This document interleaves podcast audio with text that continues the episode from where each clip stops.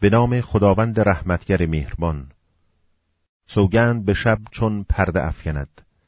سوگند به روز چون جلوگری آغازد.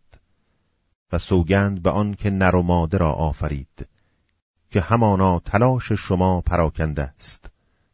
اما آن که حق خدا را داد و پروا داشت و پاداش نیکوتر را تصدیق کرد به زودی راه آسانی پیش پای او خواهیم گذاشت.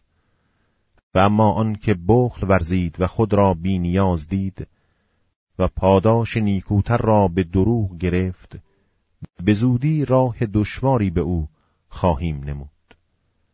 و چون هلاک شد دیگر مال او به کارش نمی آید. همانا هدایت بر ماست و در حقیقت دنیا و آخرت از آن ماست. پس شما را به آتشی که زبانه می کشد هشدار دادم. جز نگون بخترین مردم در آن در نیاید. همان که تکذیب کرد و رخ برتافت. و پاک رفتارترین مردم از آن دور داشته خواهد شد. همان که مال خود را می‌دهد برای آن که پاک شود. و هیچ کس را به قصد پاداش یافتن نعمت نمی بخشد.